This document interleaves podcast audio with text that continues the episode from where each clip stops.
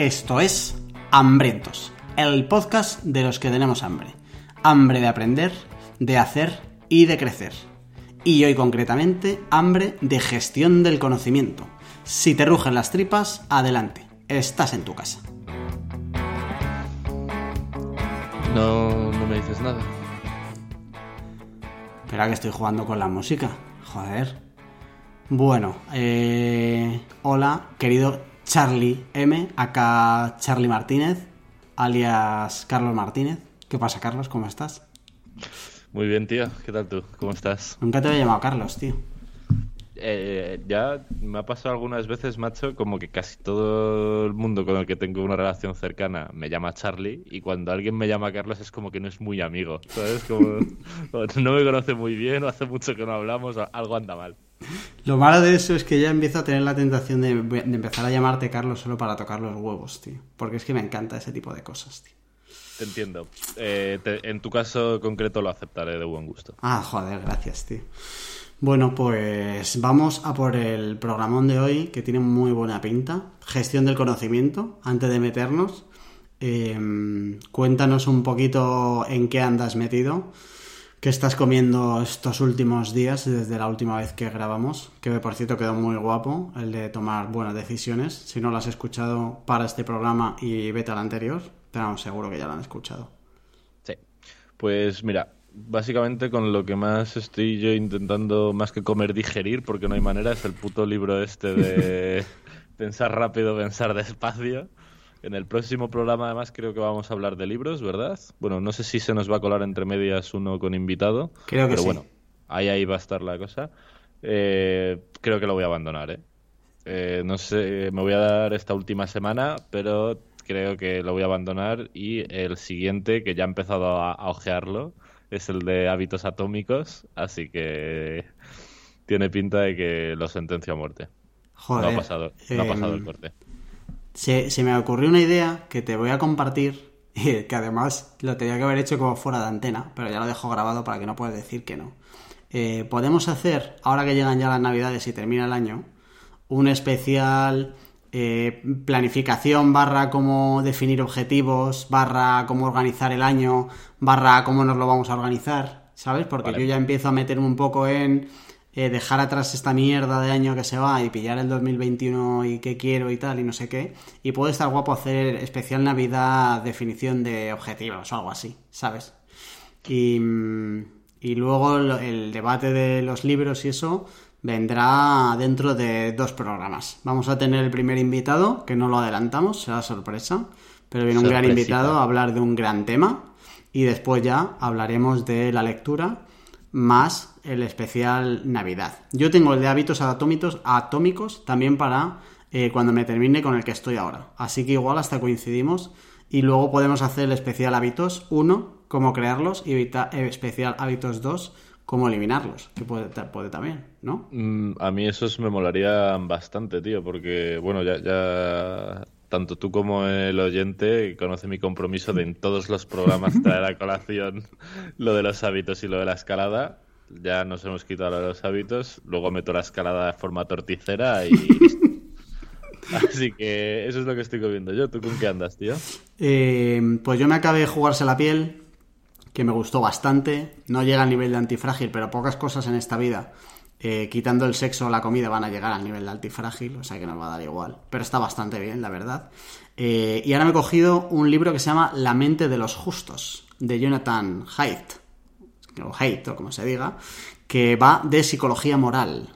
Es decir, de eh, cómo decidimos o cómo nos explicamos los juicios morales que hacemos y cómo, y cómo qué hay detrás de nuestra posición política, de esos debates tan emocionales que hay de política, religión, etcétera, qué hay detrás de todo eso y si va primero un razonamiento y luego van las emociones o van al revés, etcétera. O sea, la verdad es que está bastante interesante. Llevo como un 25% y me está gustando bastante. Va bien de flipado, así que me mola, me mola. Bastante cargadito de flipado. Yo cuando voy a la biblioteca ya solo digo, a ver, ¿qué tienes por ahí en la sección de flipados? No, la verdad es que no voy a la biblioteca, pero quiero aprovechar para hacer apología de un sitio donde comprar los libros, porque seguro que hay mucha gente que nos escribe, que escucha los libros. Voy a dejar las, el enlace en las notas del programa. Han sacado hace poco una, un e-commerce, una tienda online de libros, donde están todas las pequeñas librerías o muchísimas pequeñas librerías de, de España, que se llama Todos tus libros, es que no quería decirlo porque no me acuerdo de cómo, sí, todostuslibros.com y es lo mismo que vas a tener en Amazon, pero en vez de comprárselos a Amazon, se lo compras como a una librería de barrio y tal, ¿vale? No quiero parecer como muy hippie, pero la verdad es que, joder, te vas a comprar el libro, va a ser el mismo. Eh, ay, es que Amazon me tarda 24 horas, pero si luego vas a tardar 5 semanas en cogerlo, ¿sabes? O sea que ni siquiera, ni siquiera vas a tener tanta urgencia de pillar el libro. Estaría de acuerdo al 100% contigo, pero eh, diré que todo eso que has dicho efectivamente es de, demasiado hippie porque eh, planeamos poner una sección de libros poniendo todos los libros que recomendamos y eh, hasta donde yo sé, todo libros todavía no ha sacado código de afiliado y mi bien querido Amazon sí y yo estoy a tope con los libreros, pero más a tope estoy con mi billetera. Bueno, Así a ver. que, eh, lector, a tope con los libreros de tu barrio, pero si puedes llevarte nuestra cookie de Amazon, eh, eso está bien. Y el envío 24 horas mola Amazon, ¿vale? Así que... También te digo, no hay un servicio más mm, maravilloso, cómodo y más del siglo XXI que Amazon. Si es que al final si son las referencias son por algo, joder. Es que también queremos, queremos ponerle puertas al mercado y no se le puede poner puertas al mercado, entiéndeme. Y como, como ya sabe el oyente, somos buenas ratas de cloaca, así que nada, eh, a tope con los libreros, pero... Vamos a hacer una sección que nos recomendó un oyente donde vamos a dejar todos los libros eh, por temas que hemos recomendado por cada programa y tal, que puede estar bien, todos van a ir con su lacito de Amazon. Eh, a ti te va a costar lo mismo, pero si lo compras con nuestro lacito, pues nos llegarán unos euros para pagarnos el micro. Y oye, se agradece. Si estás pensando en comprarte una tele de 1500 euros, un ordenador, cualquier tipo de cosa vía Amazon, seguramente el mejor momento sea justo después de apretar en nuestro enlace. Y además yo no estoy muy muy puesto en afiliación, pero creo que si se llevan la cookie específica de esa tele de 1500 euros ganamos más dinero, así que ¿te vas a comprar la tele de 1500 euros? Nos mandas un WhatsApp al 611 13 58 88 que es el número de teléfono que tenemos para que tú y cualquiera nos mande movidas y eh, te enviamos el enlace con la cookie, pero vamos, rápido y raudo. Lo primerito. Desconocía yo que este programa iba a ser tan de mercenario como lo que acaba de pasar en este arranque. Y eh, además, si nos mandas un audio eh, para pedirnos la cookie de la tele de 1500 euros o para cualquier otra movida, no estarás solo. Y de hecho, hoy traemos un audio de Josu que mola un montón. ¿Lo pinchas, Jorge? Venga, vamos a escuchar a Josu a ver qué nos comenta. Hola amigos, ¿cómo estáis? Soy Josu y os escribo con sentimientos encontrados. Por un lado, me alegra mucho que hayáis decidido hacer lo que no ha hecho nadie y escoger el toro por los cuernos de la búsqueda, de intentar encontrar cosas, de intentar encontrar respuestas eh, y montaros un podcast. Y por otro lado, me dais un poco de pena porque lo tenéis difícil. Esta búsqueda no sé yo si vamos a encontrar algo que os podamos escuchar. Eh, pero bueno, os deseo toda la suerte del mundo porque sois dos tíos muy sensatos y con lo cual seguramente entre todos conseguiremos aprender cosas. Eh, respecto a mis tres cosas. A ver, el libro, eh, El arte de la guerra de Sun Tzu. Eh, en cuanto a la frase, una muy tonta, pero que me gusta mucho y es el poco a poco. Yo cada vez que hay cualquier historia siempre digo poco a poco, poco a poco, que me parece que es una forma inspiradora de acabar las cosas. Y en cuanto al personaje Leonardo da Vinci, que me parece que lo tiene todo. pues nada, ánimo ya por ello. Abrazo. Gracias, Josu, por dejarnos tu libro, tu persona y tu frase. Eh, querido Hambriento, si tú todavía no lo has hecho, por favor, mándanos un audio al 611 13 58 88. Te dejamos el número de teléfono en la nota del programa en hambrientos.es. y en la plataforma en la que nos escuchas para que nos mandes tu audio, que queremos ir poniendo audios de la gente y recomendaciones como la que nos ha dejado Josu, que por supuesto le agradecemos. Em, pues venga, vamos al lío, porque si no, la gente va a pensar que lo de hambrientos viene por hambrientos de dinero, Charlie, y esto no va. esto no va de, de, acumular. Es verdad que, a ver, si compran y tal y nos pueden pagar el micro, pues no, nadie dirá que no. Nadie dirá que no cuando hagamos un programa de minimalismo, que lo haremos, eh, volveré a sacar a relucir nuestra faceta más ratatouille. Pero vamos ahora con eh, el tema del programa que es gestión del conocimiento. Venga. Que suena muy pomposo y efectivamente es muy pomposo, pero tiene su enjundia. Vale, y lo primero que hay que decir de esto, como intentamos hacer con todos los temas, es porque hablamos de esto, ¿vale? Y el motivo principal es porque creo que es mi caso y el de Jorge, y si estás escuchando esto y eres buen flipado, seguramente también es el tuyo. Leemos un huevo de post, de libros, vemos vídeos en YouTube, escuchamos podcast y La Madre del Cordero. Y por supuesto, eh, en el momento nos flipamos, pero pasado unos días eh, ni nos acordamos de la peli, ni lo podemos utilizar para nuestro trabajo, ni lo tenemos referenciado, ni nada de nada. ¿Vale? Entonces, eh, en un, es una pena eh, el tiempo que dedicamos, tanto por hobby como con intención real de aprender, que ya vimos un poco la diferencia en el programa de práctica deliberada entre una cosa y otra, que eso se quede en nada. En... tampoco en nada, ¿no? Porque al final, si lees ideas interesantes, poco a poco van entrando en tu cabeza, pero se quedan mucho menos de lo que podría ser. Em, a mí me parece esto un gran programa, porque de los programas como que más voy a aprender porque yo siempre he tenido esa sensación y creo que hay mucha gente que tiene la misma sensación de, joder, me he leído esto o me leí esto y no sé qué, esa sensación de que se te olvida, que te genera un poco de frustración en el sentido de, joder, eh, me, De hecho, me acuerdo una vez que hasta dudé de si me había leído un libro. O sea, ya no del contenido, es que hubo una vez donde dije, joder, y intentaba hacer memoria y ni siquiera me acordaba de si había leído el libro. Y es verdad que no tiene ningún sentido el, leerte algo sin poder quedarte como con unos cimientos sobre los que construir la próxima vez que vayas a ellos. Yo, eh, eh, informándome un poco sobre el tema y tal, había una frase que me gustaba por ahí que pillé, que era eh, un tío que decía que al final, hoy en día el reto no está en conseguir información, al final la información es ultra accesible ya, sino en pasarla del presente al momento futuro en el que la vayamos a necesitar que me parece como el resumen absoluto de por qué tenemos que hablar de gestión del conocimiento.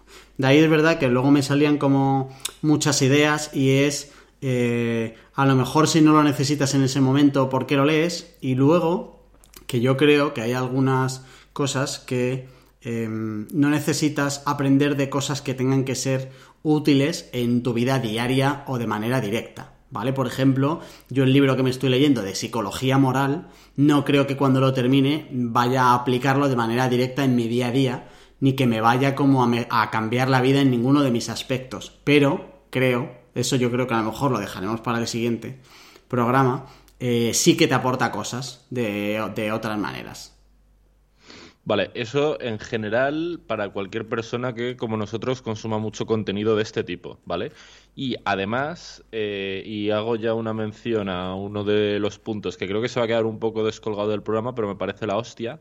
Eh, si tú te dedicas a producir contenido, eh, esto es la hostia de importante. O sea, necesitas categorizar y registrar y gestionar en definitiva el conocimiento porque luego te va a ayudar un montón eh, para, para, para, producir. Lo típico que se suele decir, ¿no? De que la inspiración te tiene que pillar trabajando, pues esto es la hostia. Em, y el concepto, hay un curso que se llama Second Brain, Segundo Cerebro, de Tiago Forte, que es un cristiano que creo que es brasileño, pero todo lo que produce lo produce en inglés, que es la hostia, que es ah, un poco el que, me introdujo a mí en esta movida. Y mm, engloba un poco todo lo que vamos a hablar en este programa, así que aunque no vamos a profundizar mucho, si te interesa esto y sobre todo si produces contenido, eh, te recomiendo encarecidamente que te, empapes un poco de qué va eso del segundo cerebro y del programa de hoy, de la gestión del conocimiento.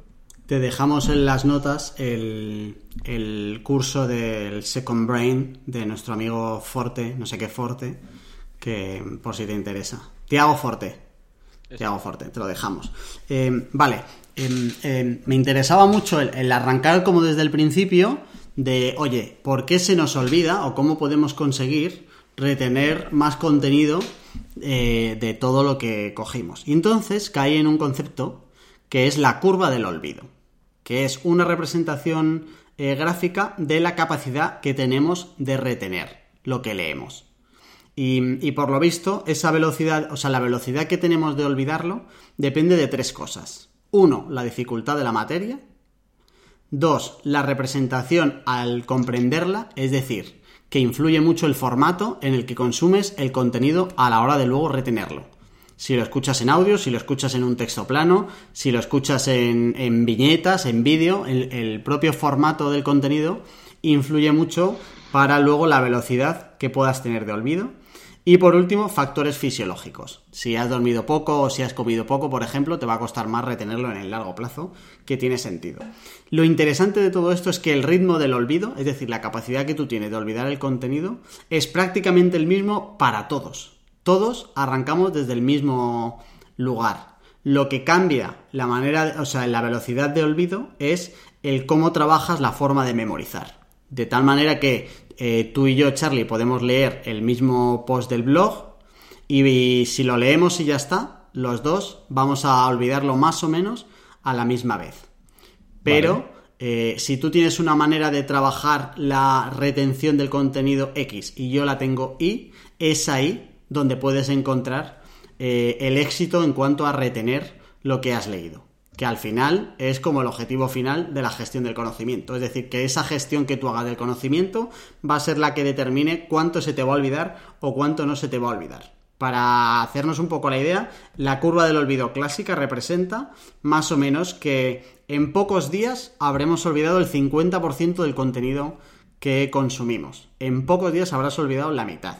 Merece la pena inventarte un sistema o tener un sistema de gestión de esto como para estoy diciendo todo el rato olvidar, pero creo que al final olvidar no tiene que ser malo. simplemente tienes que pasarlo a algún tipo de eh, formato donde puedas ir a recuperarlo. O sea, creo que al final no tiene que ir tanto como el memorizar, sino en cómo aprovecho esto para la próxima vez que tenga que cogerlo, ese contenido del futuro, saber dónde, cómo y aprovecharlo, ¿no?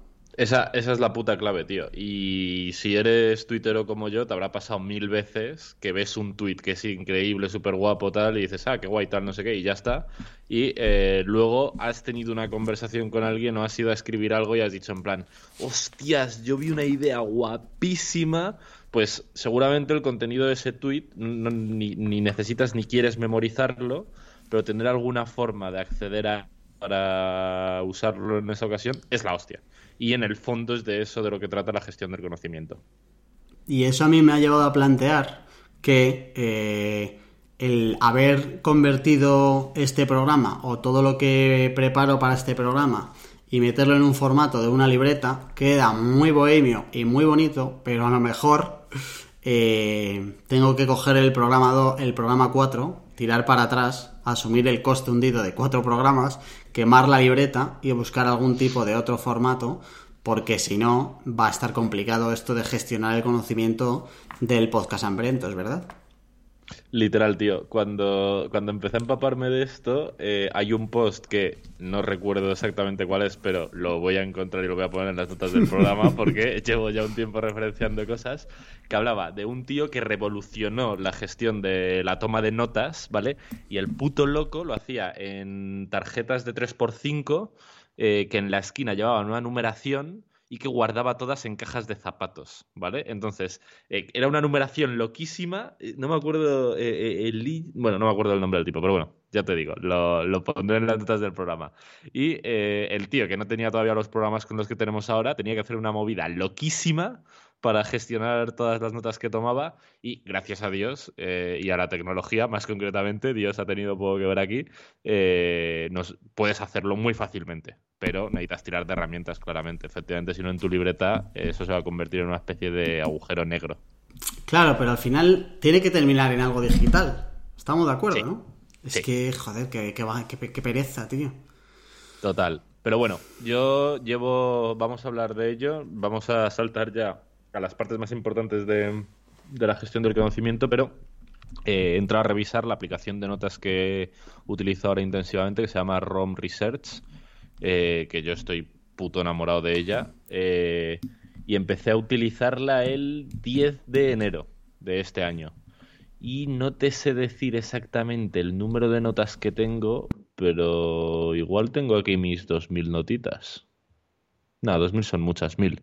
Mis 1.000 notas sí y están todas referencias entre ellas, etcétera, etcétera. Y esto si tomara notas en papel, pues sería imposible, se habrían perdido y no tendrían ningún tipo de utilidad para mí. Así que me temo, amigo Jorge, que vas a tener que abordar el formato digital. O sea, yo no le veo tanto valor al, almacenar eh, para luego ir, porque yo creo que sí que me podría apañar rápidamente. Eh, de, oye, quiero, este, estoy buscando algo concreto de un tema concreto lo podría encontrar rápido eh, con la libreta. Lo que sí que echaría en falta sería el cómo conectar eh, conceptos entre diferentes temas, que es algo que seguro que sale, que lo sabemos hacer por categorías, pero en cuanto te vayas como algo por encima, que sea como temas o proyectos, creo que lo llamaban por ahí, me va a costar más porque creo que la libreta no me deja meter enlaces. hay, que, hay que verlo, pero sí, efectivamente, creo que no. Y es que además eh, es una pena, tío, porque lo de la gestión del conocimiento mola mucho y daría para 20 programas. Vamos a ser como muy superficiales. Hay en la, la gente que piensa mucho de esto, hay auténticas guerras de si las categorías es una buena forma para gestionar el conocimiento, las notas, etcétera. Porque están un poco anquilosadas, ¿no? Si yo tomo una nota de algo de marketing, seguramente caiga, imagínate, algo de embudos de venta. Eh, caigan dentro de los embudos de venta, que caen dentro de marketing digital, que cae dentro de marketing, que cae dentro de negocios. Pero seguro que se relaciona con un montón de temas que no tienen nada que ver con esta categoría y eh, si la categorización es por carpetas, eh, eso, es eso es complicado de gestionar. Pero bueno, vamos a meternos, si quieres, que van a ir saliendo todos estos temas en el 1, 2, 3, 4, las cinco, los cinco puntos más importantes que entendemos nosotros que hay en la gestión del conocimiento y vamos viendo las implicaciones de utilizar un método, otro método y demás. Venga, dale. Vale, pues en mi opinión, los cinco puntos más importantes para gestionar el conocimiento es cómo encuentras el conocimiento, la información. Vamos a utilizar información y conocimiento un poco como sinónimos en este caso.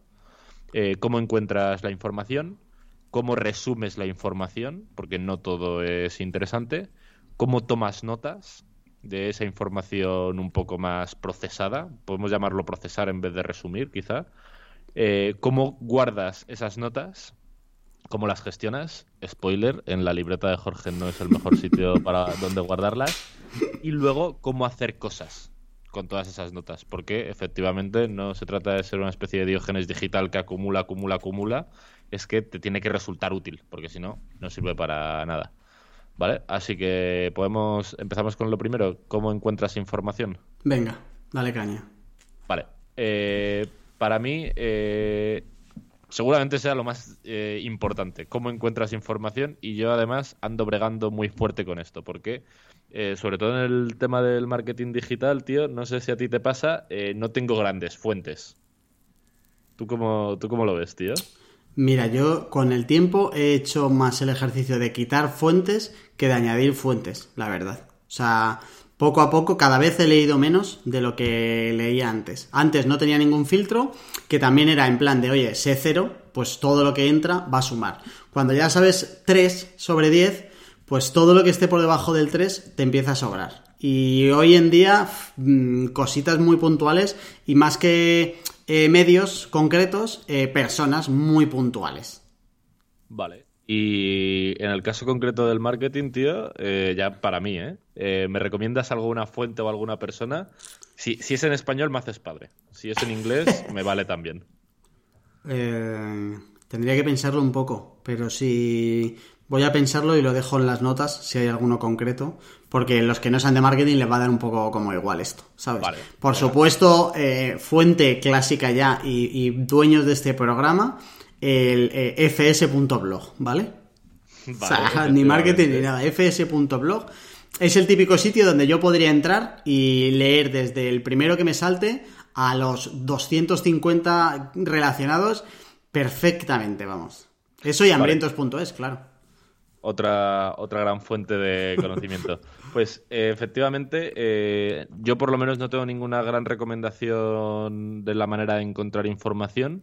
Eh, no tengo arduos problemas yo para encontrar información relevante, pero cuando encuentras una mina de oro como FS, FS Blog, efectivamente, pues tienes ahí para rascar la hostia.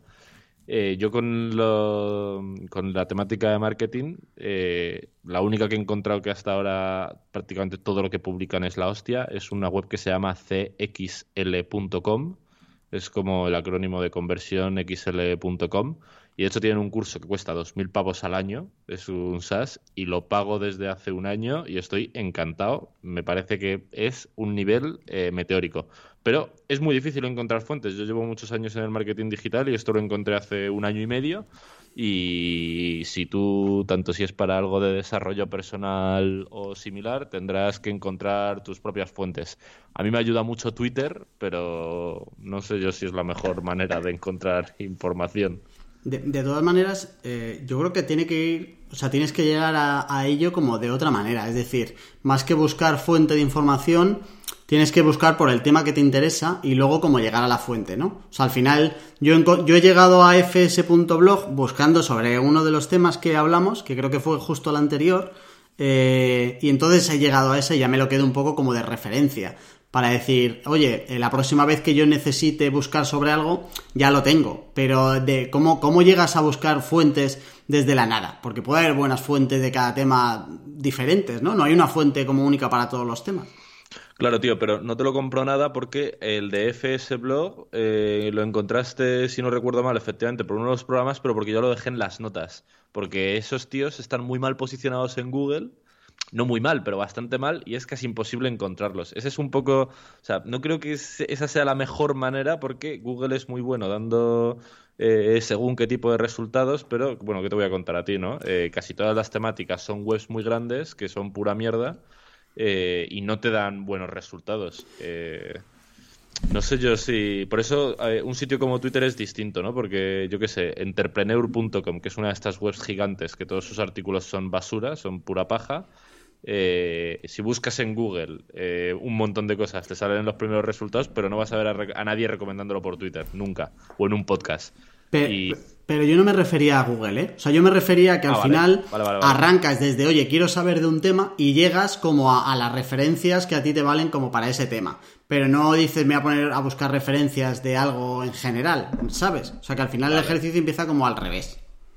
Vale, vale, vale. De, oye, quiero, quiero aprender de un tema y luego de ahí ya encuentras como dos, tres que parece que son las referencias en función del contenido, si te ha ayudado o no te ha ayudado, ¿sabes? Y a mí luego, claro, eso al final te cambia, durante el tiempo te cambia mucho. Yo cuando empecé tenía dos, tres referencias que cuando ahora los veo digo, joder, madre mía, es que me la colaban claramente.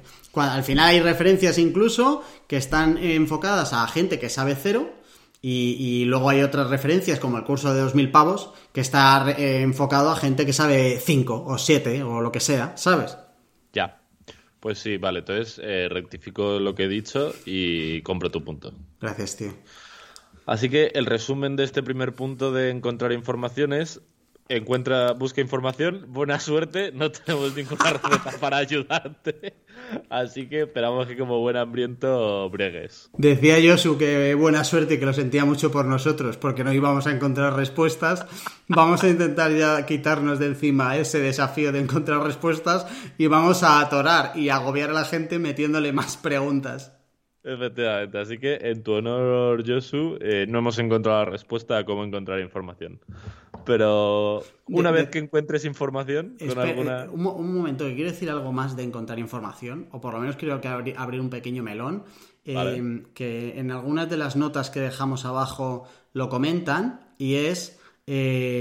Primero, ¿cómo puedes juzgar si una información es buena o mala? Que al final, como tengas referencias incorrectas, todo lo que venga después, lo único que vas a hacer es ordenar un montón de notas que o son falsas o están incompletas o están sesgadas o son inútiles, que entonces es una gestión del conocimiento de mierda, porque estás gestionando basura, que tampoco tiene sentido.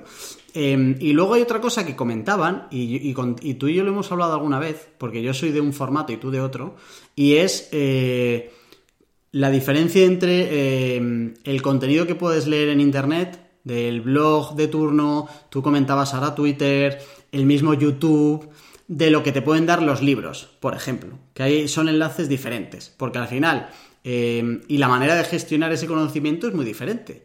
Porque si yo voy a necesitar ahora darme de alta en el Round Research este para poder ser molón y que me dejes venir en el siguiente programa eh, y poder tener una gestión del conocimiento adecuada, pero yo el formato que más utilizo para eh, consumir mi conocimiento o para adquirir mi conocimiento es el libro, claro, al final el proceso va a ser muy diferente de si cojo el artículo de turno, me lo leo, lo resumo y le dejo el link en el, en el, en el sitio donde resuma toda la información, ¿sabes? Total. Que eso es importante también en los formatos en los que tengas a la hora de encontrarlo. Y había un artículo por ahí que decía que eh, leer los. era algo así como leer los libros es como de perdedores. O leer libros. O que leer libros está sobrevalorado y tal. Y que, y que no tiene como mucho sentido leer libro. Atacaba un poco también como al formato directo del libro de, que al final tiene un montón de cosas que no son tan rápidas como puedes encontrar, que vas a fs.blog, si eso fuera un formato libro, ni siquiera tendrías manera de buscar rápidamente una palabra clave, decir qué hay en, este sitio sobre este tema. Tendrías que zampártelo todo y no tiene por qué estar en el índice, si es un, como un tema muy concreto, ¿sabes? Eso la web te lo da, pero el libro no te lo da, por ejemplo. Total, de esto efectivamente podríamos discutir mil millones de años porque, como has dicho, tú eres defensor de más defensor de los libros y yo de los artículos, pero eh, creo que es una buena manera de encontrar información, los libros fundamentales de ese campo, aunque luego te los leas eh, de aquella manera, que ya lo veremos en el próximo programa, no hace falta igual que te sientes a leer eh, pensar rápido, pensar despacio porque es un coñazo infernal, eh, pero igual puedes leerte según qué capítulos y extraer buena información y de, sus de, sus, de su propia bibliografía extraer otros títulos que sean interesantes, etcétera, etcétera. Estoy un poco... Me estás convenciendo hoy con todas tus con todas tus aportaciones. Ah, em, para el especial de Navidad vamos a dejar los dos nuestras listas del libro 2021. Venga. ¿Vale? Va a coincidir con que todas llevan enlace de Amazon, pero porque Amazon los tiene. Quiero, quiero dejar claro que no se va a recomendar nada que de verdad no esté pasado por el filtro mínimo de la cordura, el buen hacer, el buen gusto y, la coherencia de hambriento. Y para que no se diga que son. Bueno, que se puede decir que somos unas ratas porque lo somos, pero para que no se diga que somos solo ratas, eh, algunos no van a poder llevar enlace de Amazon porque no están porque yo estoy teniendo problemas para encontrarlos. Pues entonces llevará a todos tus libros.com, esto que te decía antes. Perfecto, un plan sin fisuras. Venga, eh, encontrar información 1. Punto número 2, que aquí es cuando empieza la fiesta. Dale. Resumir, resumir información. Vale, aquí ya efectivamente la cosa se empieza a poner interesante, porque eh, además, dependiendo del formato en el que consumas información, resumir o procesar información, me gusta casi más que resumir, eh, va a ser un desafío o no, ¿vale? Procesar información, claro, porque aquí igual tengo que hacer un spoiler y adelantarme, eh, en la gestión del conocimiento, la unidad mínima, eh, igual que el átomo es como la unidad mínima de la materia, la unidad mínima de la gestión del conocimiento son las notas, ¿vale? Que es un pequeño procesable de información. Imagínate con el ejemplo del tipo que hablábamos antes, que tomaba todas sus notas en una, en una ficha de 3x5, te puedes hacer una idea de qué es una nota. No, debería ser mucho, porque deberían, no debería ser mucha información, porque deberían ser cosas intercambiables, que te sirviera para distintos proyectos y para distintas temáticas, ¿vale?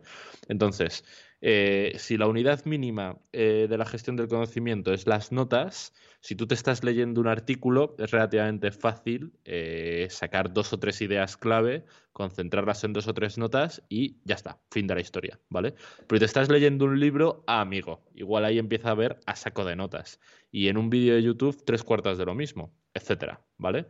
Entonces, el segundo punto de la gestión del conocimiento es procesar toda esa información eh, y llevarlo a notas, más propiamente dicho, ¿vale?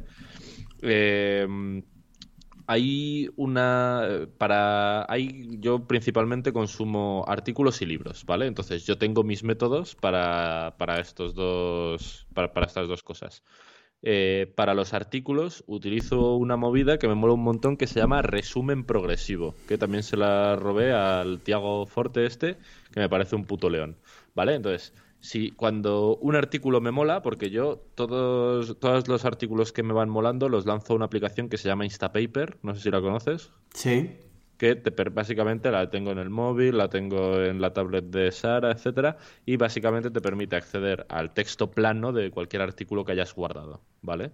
Entonces, eh, yo según voy pillando cosas por Twitter, por email, por donde sea, lo voy mandando todo allí y luego cuando me pongo a leer por la noche o lo que sea, pues ya voy cribando. Si es una basura lo borro, si no me lo leo y me lo empapo. Y si me mola mucho, en Instapaper, lo archivo en su categoría y tomo notas sobre eso. ¿Y cómo lo hago? Con el resumen progresivo. La primera vez que me leo un artículo, le referencio una serie de temas, en plan en qué temáticas podría estar incluido, y guardo en una nota el enlace y lo que subrayo yo del artículo. ¿Vale? Las ideas que me parecen más importantes. Intento no cribar mucho. Solo quito lo que me parece absoluta paja, ¿vale? Esa es la primera vez que lo resumo y el artículo se queda guardado en mi RAM Research, eh, el enlace, los temas a los que creo que atacan y prácticamente todo el artículo. Quito solo la paja más grande. Si alguna vez vuelvo a esa nota por algún enlace o buscando información sobre algo en mi RAM Research o lo que sea, la re-resumo. Sobre lo que he resumido, vuelvo a resumir y vuelvo a quitar información y hago un segundo resumen. Y si alguna vez vuelvo a llegar sobre esa nota, hago un tercer resumen en el que ya prácticamente solo saco ideas claves, muy concretitas, ¿vale? Y finalmente, eh, las que llegan a ese, tercer, a ese tercer punto, que lo voy etiquetando en el mismo artículo en qué estadio se encuentra, eh, intento procesarlas en algún artículo parido por mí o en alguna nota 100% parida por mí con esa información y referenciando a estas notas. ¿Por qué este sistema del resumen progresivo es muy guay? Porque si das con un artículo que te parece increíble, pero igual no lo vuelves a usar en tu vida, no quieres perder el tiempo de procesarlo tanto, pensar, extraer ideas claves, eh, ponerlo con tus propias palabras. No tiene sentido. Es más fácil hacer un resumen rápido y solo si vuelves a incidir sobre él, ir dándole más caña. ¿Vale? Esa técnica que si yo no te la he contado muy bien, no te preocupes porque dejaré, dejaré un enlace eh, con Tiago explicándola más concretamente o con mi nota de resúmenes progresivos que puede estar un poco más trabajadita, es la forma en la que yo eh, proceso la información de artículos, que es como proceso la inmensa mayoría de la información, ¿vale? Y eh, cómo proceso la información de libros es bastante más arcaico porque eh, composites. Cada vez que me termino un capítulo, intento referenciar las ideas más importantes, subrayo los libros con un boli como un desgraciado, que los tengo todos los pobres hechos polvo, y intento eventualmente volcarlo en mi aplicación de notas. Pero he de reconocer que esto se me da muy mal y muchas veces los posits y los subrayados se me quedan en el libro y nunca más vuelven a saberse de ellos. Lo que has contado de los resúmenes progresivos al final es la mejor, o sea, utilizan eh, para crearse la mejor herramienta que comentaban para evitar lo de la curva del olvido, que es el repaso. El secreto, al final tú y yo leemos el mismo contenido, la diferencia entre nosotros a la hora de si dentro de un año vamos a memorizar lo que más nos interesaba o el resumen de lo que hemos leído es cuántas veces y cómo repasemos ese mismo contenido. Al final lo que tú contabas de las capas no deja de ser ir repasando con un objetivo concreto de en principio el quito solo la paja, la próxima vez que repaso empiezo con las negritas, con no sé qué, la próxima vez que, no sé por qué me sale ese acento ruso, de próxima vez que repaso, eh, le vuelves a filtrar, etcétera, hasta que lo dejas muy refinado. Al final va mucho de esto. Yo estaba pensando cuando tú lo hacías que en realidad yo, yo eh, tengo un problema con el formato digital que es que no he llegado nunca como a eh, exprimirlo al máximo en lo que es eh, adquirir el conocimiento.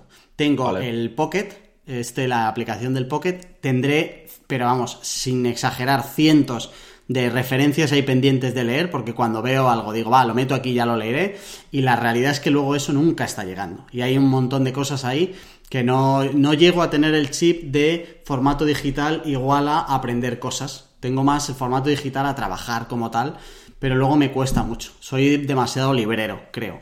Pero para los libros eh, tengo algo bastante parecido a lo tuyo, que te lo comentaba eh, el día de la práctica deliberada, creo que era, que es, eh, yo para los libros siempre tengo una cuartilla, un cuarto de folio siempre metido como si fuera mi, mi marca páginas y siempre que me pongo a leer cojo la cuartilla de marca páginas y el boli. Y entonces yo tomo notas directamente sobre la cuartilla. Esto creo que es mejor que subrayar, porque ya el hecho de escribir te ayuda más a memorizarlo que el hecho de subrayar. 100%. Y además hay otra cosa que es muy importante, que en algún sitio lo leí, y es la importancia de eh, explicarlo con tus palabras. Entonces, y cuando tú lo subrayas, primero no lo escribes, que no te ayuda a memorizar, y segundo no te ayuda a explicarlo con tus palabras para coger el eh, que depende del libro, puede estar mejor o peor explicado, y hacerlo tuyo. Y entonces eh, la primera capa esa que es mi cuartilla ya me ayuda a hacer lo mío y me ayuda a memorizarlo. Y luego lo que hago es dos veces al año, a mitad de año, cojo todas las notas de los libros que me he leído, que más o menos a mitad de año llevo como 12 más o menos, y los paso a una libreta, que es como una, una nueva capa, sería como la segunda capa. Lo que pasa que yo el bruto para mí es el libro, entonces lo que es paja directamente no lo meto en la libreta y listo. La segunda es pasarlo a la cuartilla y la tercera pasarlo a la libreta. Y entonces son como tres repasos. Bueno, es una lectura y dos repasos que van después. Porque de la tarjeta a la libreta suele entrar todo, es decir, ya está bastante resumido eh, lo que hay. Lo que pasa que es un segundo repaso. Para que yo lo que leí hace cuatro o cinco meses de un tema concreto pueda volver a repasarlo para hacerlo un poquito más mío. Y ahí se queda. Lo que más he hecho en falta después de escucharte a ti, de eh, leer sobre este tema respecto a lo que tú tienes es que yo pierdo las fuentes originales. Es decir, que si yo quiero leer el bruto de un tema concreto, por lo que sea, quiero completar algo, no tengo un enlace donde ir y ni siquiera me apunto las páginas de, donde cogí la nota, que podría ser como una solución. Pero claro, evidentemente va a ser mucho más artesano el recogerlo igual de artesano que ha sido, o sea, el recuperarlo igual de artesano que ha sido el recogerlo al inicio. Claro, si yo lo que estoy pensando es eh, coger la libreta, a lo mejor me puedo saltar la libreta ya directamente y cuando lo vaya a pasar lo paso a digital. Ya. Puede ser un nuevo pasito para que cuando yo vaya a pasarlo, porque sí que es verdad que hay algo que te da el off, que no te da el on, y es, y hay un montón de estudios por ahí, es la relación que tiene el cerebro con la mano. Eh, te ayuda mucho a retener las cosas y a entender los conceptos si los dibujas o los escribes. Y eso es algo que en el digital lo pierdes. Total. Pero tío, eh, el método ese me parece la hostia, pero a ti no... O sea, claro, yo no sé tú en qué circunstancias sueles leer, pero yo eh, hay un porcentaje que leo aquí sentado en el ordenador, igual que estamos grabando ahora, pero hay mucho que leo en la cama. Cuando me voy a dormir, pues antes de quedarme frito que me entre sueño, ahí ahí en la cama no me voy a poner a, me puedo poner a escribir, pero va a ser incómodo, va a ser ingrato. ¿Sabes? Como que si utilizo ese método me obliga a leer de una determinada manera. Em, yo es que leo, o nunca leo en la cama. Em, em, leo en el sofá o cuando ahora que vivo en la playa me bajo a la playa con el libro y pero no me, no me resulta complicado el tomar notas. Yo me pongo la libreta encima del libro y tomo o sea a ver eh, no es lo como ultra cómodo pero por ejemplo nunca leo en una mesa. Siempre leo como medio tumbado o sea que en, ese sentido no me cuesta. Hmm, vale pues eh, lo voy a probar, pero eh, creo que no es mi guerra. claro, es que creo que el tuyo es un camino y el mío es otro, ¿eh? O sea, al final hay cosas buenas y malas, o por lo menos eso estoy viendo yo, hablando contigo, de los dos métodos, ¿sabes? Vale. Claro, al final también las, las, fuentes importan, porque casi todo mi consumo de información está en artículos, y de hecho tú te lees 12 libros en un año, en medio año, perdón, y yo me voy a intentar obligar a leerme 12 en este 2021 Además, cuando lo hablamos, no sé si te acuerdas que tú me decías en plan, Charlie, ¿no crees que con 12 libros te vas a quedar falto? Y yo te decía, espérate que me los termine los 12 porque tengo que leer otras movidas. Entonces, eh, efectivamente son enfoques distintos. Sí, y seguramente ninguno sea el adecuado ni siquiera en el formato, ¿eh? O sea, estoy seguro de que yo me estoy perdiendo un montón de, de contenidos digitales que me pueden interesar. De hecho, ni siquiera conocía este blog, el FS este famoso, y seguro que es ultra típico, y yo estoy aquí descubriendo ahora la, rueda. Y al revés, seguro que hay libros que al final solo están en formato libro y que tú te pierdes pues por no coger libros, y ya está. Pues aplícate, ¿eh, Jorgito. Aplícate con lo de los artículos. Pues me genera un poco de tensión, ¿eh? Alguna vez he cogido coger el Pocket y borrarlo todo. Tío, eh, claro, es que no sé cómo tienes el Pocket, pero la verdad es que si no lo tienes medio bien articulado y medio bien procesado, seguramente tenerlo ahí no te sirva tampoco de mucho. De nada. Así que Sí. Pues igual eh, puede ser una buena idea hacer un borrón y cuenta nueva, eh, te ayude, te motive a mantener bien una aplicación de estas. Sí, puede que sea el momento de probarlo. O sea, yo lo, lo voy a probar. Voy a coger la aplicación y voy a empezar como a digitalizar todas las referencias y las notas que tengo y ya está. Y a ver qué pasa. Mola, mola, mola. Vale, pues al final eh, hemos hablado un poco aquí entre eh, de dos puntos combinados, el de procesar la información y la toma de notas, porque al final van un poco de la mano, y ahora vamos a hablar eh, también un poco de la mano de la toma de notas y cómo guardar esas notas. ¿Vale? Hemos hablado del punto 2 y un poco del 3, y ahora vamos a hablar un poco del 3 y un poco del 4. Eh, mi opinión, evidentemente, respecto a guardar eh, todo el conocimiento que estamos adquiriendo en forma de notas es hay que hacerlo de forma digital. ¿Vale? Y yo en su momento lo intenté con la aplicación de notas por antonomasia, que era Evernote, la del loguito del elefante, no sé si La, la conoces, ¿no? Vale. Eh, no fui capaz. Deserté como una rata y fui absolutamente incapaz. Luego, cuando se empezó a poner súper de moda Notion, lo intenté otra vez con Notion y volví a fracasar de forma estrepitosa y lo dejé. Y eventualmente, no me preguntes por qué, di con Roam Research, que es muy minimalista y muy tal, y me consiguió enganchar. Y desde entonces tomo todas mis notas ahí y las guardo ahí. ¿Qué tiene interesante esta aplicación que no tienen otras? Tiene algunas cosas bastante curiosas, ¿vale? Eh, no puedes crear categorías, por así decirlo. la, información no está jerarquizada. Voy a poner en las notas del programa, lo voy a apuntar en el guion para que no se me olvide, otro artículo que es muy guay, que habla de las ventajas de la información jerarquizada y la información sin jerarquizar, ¿vale? Aquí, eh, en Evernote y en Notion como que te obliga un poco a jerarquizar la información, ¿no? Lo que hablábamos antes, meterla en carpetas, hacer silos. Y eso puede ser interesante si estás todo el rato yendo y viniendo sobre las mismas temáticas, ¿vale? Pero si eh, escuchas este programa seguramente seas bastante polímata, tengas un montón de intereses distintos y eh, ese corsé de la información te trastoque todos tus planes, ¿vale? Entonces, eh, ROM Research es muy interesante porque todas las notas tienen un título, ¿vale? Y siempre que eh, estoy viendo ahora, por ejemplo, una nota que lo tengo aquí abierto que es hábitos. Entonces, siempre que en alguna nota pongo la palabra hábitos, automáticamente se referencia con esta nota. ¿Vale? Y yo, al final de la nota de hábitos, tengo aquí en la nota de hábitos un montón de información puesta, etcétera, etcétera, y luego pongo, me viene automáticamente creado una sección que pone notas eh, linkadas y me salen todas las notas que eh, están linkadas con esto porque incluyen la palabra hábitos y yo en algún momento lo he dicho, conecta estas notas. Y luego me sale otra sección que es notas sin linkar, que es todas las notas en las que eh, sale la palabra hábitos y yo he decidido, o no he decidido todavía, que estén conectadas.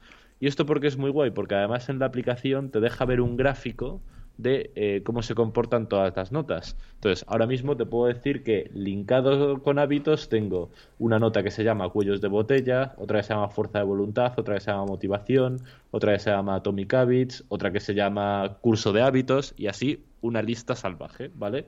Y si hago clic en cualquiera de esas notas, por ejemplo en la de fuerza de voluntad, puedo decirte que también está linkada con salud financiera, que está linkada con el libro El instinto de la fuerza de voluntad, etcétera.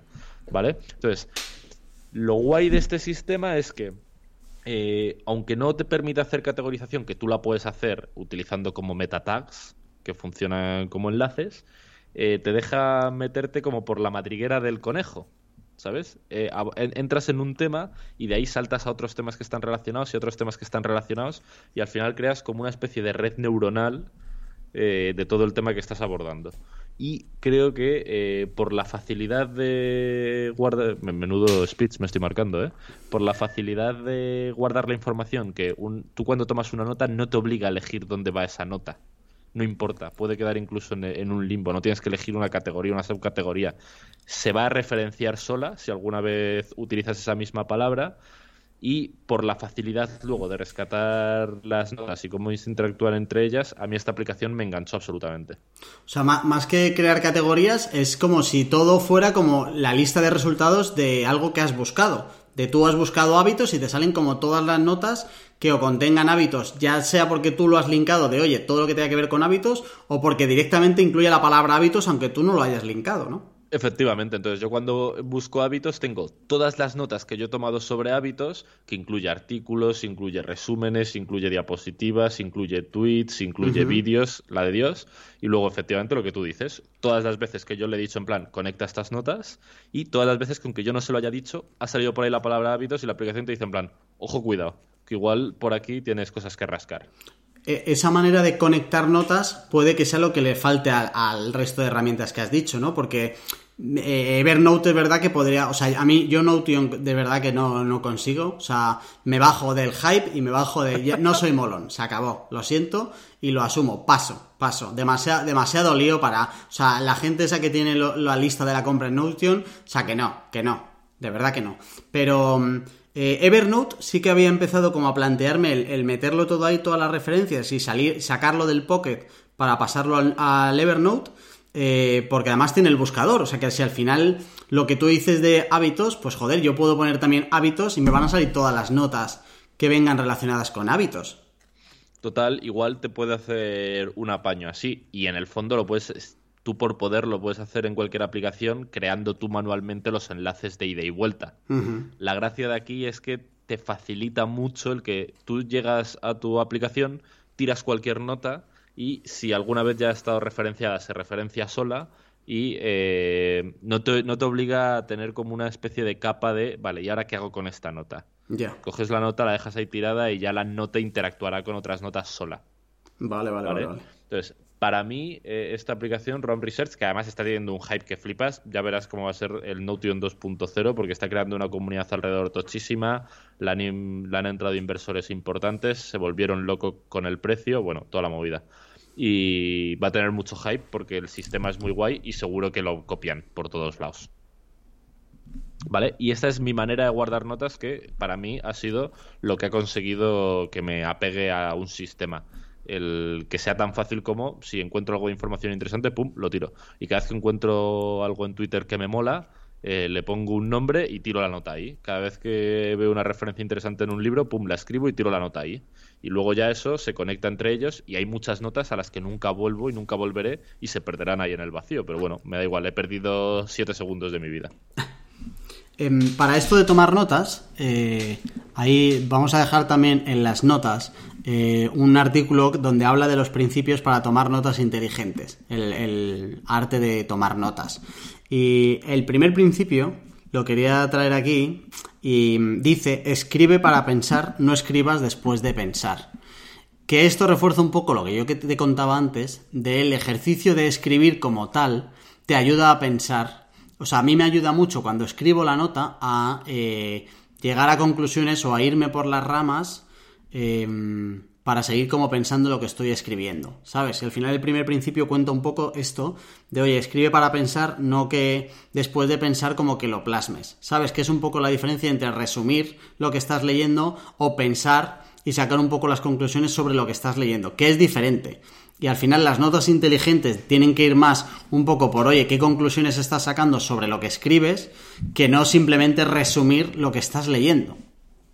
Total, tío. Eh, de todos modos, efectivamente es uno de los mantras de la toma de notas, pero yo no sé si estoy 100% de acuerdo. Eh, lo dice gente mucho más lista que yo, así que me lo quiero creer, pero en mi experiencia, eh, para mí, quizá como la clave para mí de la toma de notas es que sea muy fácil. Y si me tengo que poner a procesar tanto las notas que estoy tomando, ya no es tan fácil. Ya. Y para mí me funciona entonces muy bien ese sistema que hablábamos al principio de resumen progresivo. Yo de entrada solo tiro la nota. Si vuelvo a ello, la proceso más. Si vuelvo a ello, la proceso más. Y el último paso del resumen progresivo y también de, de nuestro pequeño eh, nuestro pequeño índice de gestión de conocimiento es haz cosas con esas notas que ahí es donde efectivamente llego a ese punto que es después de incidir mucho en una nota o porque lo necesito para escribir un artículo o para venir a este podcast tal eh, recurro a todas esas notas a toda esa información y ya produzco algo con mis propias palabras con mis propias ideas uniendo diversas notas etcétera etcétera O hecho, este, perdón, te, te, he vuelto a interrumpir. Eh, este, en este capítulo, eh, todo esto lo he sacado de notas que tenía yo, eh, o, bueno, no todo, pero muchos de los enlaces eh, que hemos estado viendo juntos, lo he sacado de estas notas. Tenía ahí un montón de notas tiradas y me- en cuanto me he puesto a rebuscar, pues han salido como la espuma y ahora estamos dedicando el tiempo, aunque no sea escribir, a crear una pieza de contenido con todas ellas. Eh, puede que tengas razón, porque al final eh, ese escribir para pensar eh, a lo mejor tiene sentido cuando vas a la tercera capa. Y el- el- la primera vez a lo mejor no, tú has caído en un contenido que ni siquiera tiene que ser voluntario. O sea que al final, ¿cuántas veces puedes estar en Twitter, ves un enlace, ah, joder, esto qué interesante, te lo zampas entero y ya está. Que no hace falta que- hacer una tesis doctoral de todo lo que lees caes en ello, le haces la primera y luego ya, si algún día tienes que volver a ello, lo tienes ya en algún sitio almacenado, que sea donde sea, eh, depende de lo molón que seas, coges una herramienta a otra y ya cuando le- lo necesitas para algo concreto es cuando te vas a la segunda o la tercera capa, ¿verdad? Claro. Vale, em, has entrado en mi red, en mi famosa telaraña, porque eh, a, a mí la duda que me surge con esto es ¿qué, qué hacemos con eh, contenidos, con conocimiento, eh, con el que nunca vas a o sea, que, que no es necesario que vayas a llegar nunca. Es decir, que yo ahora me he cogido un libro de psicología moral, por lo que decidí comprármelo en, en su día, ¿vale? No creo que en mi vida normal, de persona normal, que vive en un pueblecito de Almería, a corto, a medio o a largo plazo, necesite de manera activa eh, lo que yo he aprendido de psicología moral. Pero eso no significa que no tenga sentido o que a mí no me apetezca eh, aprender más sobre este tema, porque al final eh, disciplinas como la historia eh, igual no las tendrías que coger, jamás, porque no creo que alguien vaya a necesitar saber en qué año nació Hitler para su día a día. ¿Me explico? 100%, pero eh, con el ejemplo de Hitler o con el de la psicología moral, efectivamente, seguramente para, para tu día a día o si produces contenido lo que sea, la fecha concreta del nacimiento de Hitler no te interese para nada, pero muchas cosas alrededor de Hitler sí que te pueden interesar. Y de hecho hay un artículo eh, de Mark Manson que mola mucho, que viene a cagarse en lo de la mejora personal y que enfoca toda la entradilla del artículo como haciendo una un, como si eso como si fueran los nazis eh, la mejora personal y haciendo una loa en esa dirección.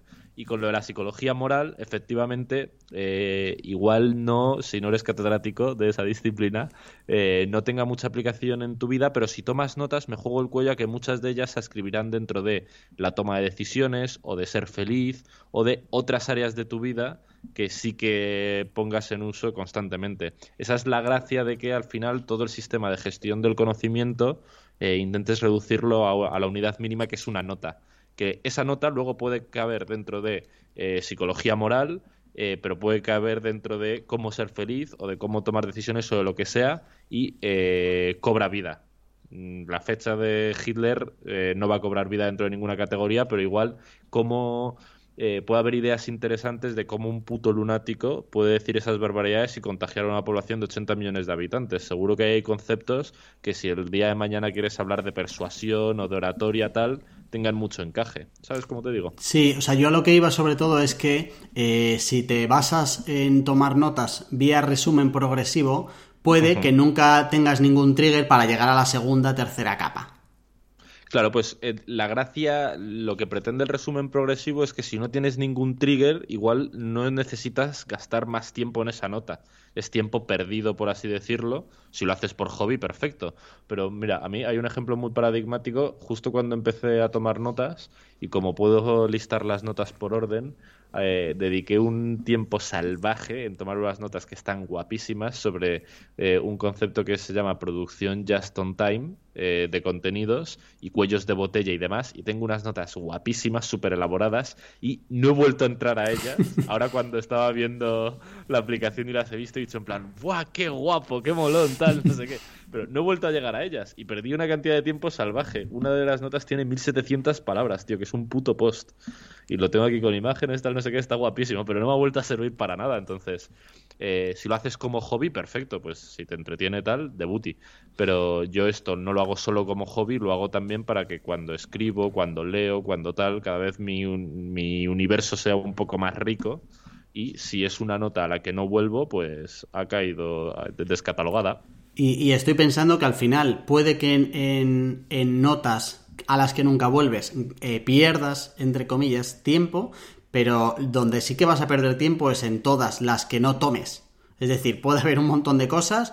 O sea, yo ahora mismo no me quiero ni imaginar la cantidad de conocimiento que he, podido consumir y que voy a perder en el limbo y se me han ido ya en, en, la historia esta de la curva del olvido porque no he tomado notas como para poder recuperarlo. O sea que al final se te va a ir más eh, esfuerzos a la basura en las notas que no tomas que en las que tomas pero luego no recuperas. 100%. Y eso también es un tema interesante, tío, que eh, creo que cuando abordas este, esta temática, empiezas a, quieres empezar a gestionar mejor la información, tienes que aplicar una política muy de mínimos. Si empiezas a tomar solo una nota al día o una nota a la semana, está bien, no te agobies, pero persevera. Y poco a poco vete haciendo con el sistema y vete ampliando y eh, no, no te exijas mucho y una jerarquización perfecta de las notas y mantenerlas todas muy limpias, tal, porque si no lo vas a abandonar. Y yo al principio, pues yo qué sé, el primer día que tomé notas tomé una, luego no tomé ninguna en dos días, luego al día siguiente tomé varias, pero un poco así, y ahora todos los días, raro es el día que no tomo 10, 15 notas. A mí para eso a lo mejor me viene bien el que la primera nota sea muy en sucio, no necesitar...